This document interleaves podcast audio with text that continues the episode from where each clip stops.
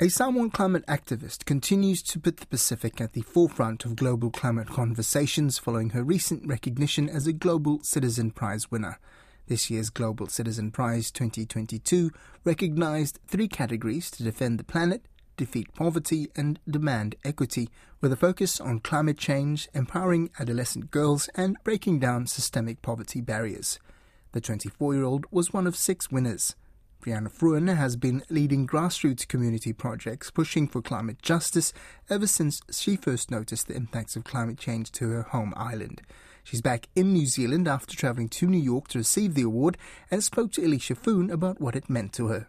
It means a, a great deal, not just for me as an individual, but I think as someone who does climate work, who's from the island, who is a part of the younger generation of, of islanders. It means a lot for that, the the, the c- community that I'm I'm from, because I think it's important to acknowledge that out of everyone in the world that could have won this award, uh, Islander climate activist won it. And it, if it wasn't me and if it was another Pacific Island climate activist, I would have felt the exact same way because, you know, it is the issue of our generation.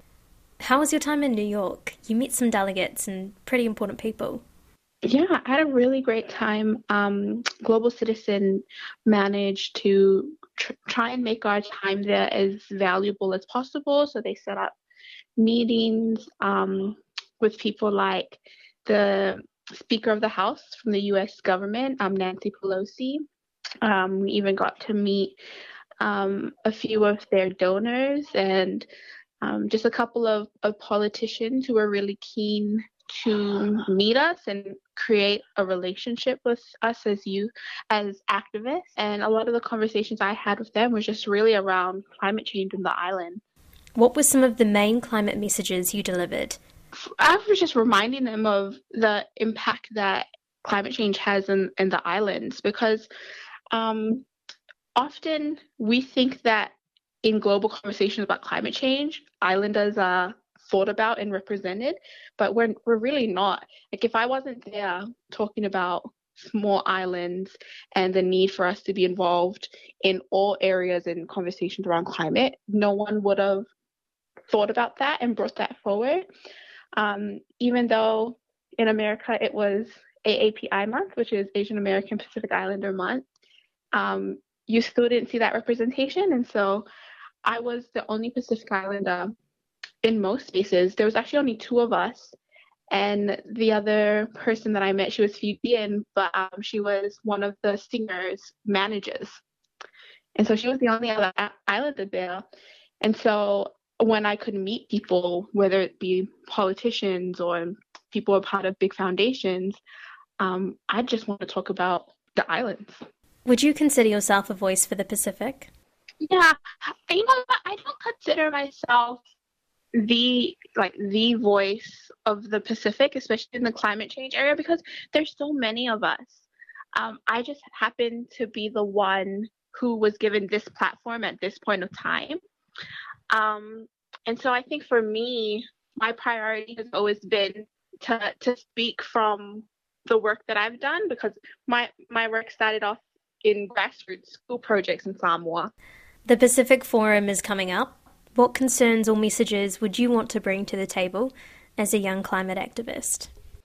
You know, I have so much trust in um, the leadership of our Pacific government. I think that's what kind of sets Pacific youth activists aside from like the global North youth activists is that um, youth from the global north can confidently say that their elders have failed them. And that's true because a lot of the the older generations in these big polluting nations have failed their young people. Whereas Pacific as Pacific Islanders, we don't emit um, emit as much emissions, and our elders have always lived with thinking about the environment first. And so it's a different relationship that we have with our um, leaders. And so when I think about, you know, PIFs and what how our island leaders are, are preparing, I have more trust in them because I know that we're all in the same boat where we're trying to save our island. And they have always been very ambitious with calling out bigger nations and making sure that um, the Pacific is seen and felt in political spaces.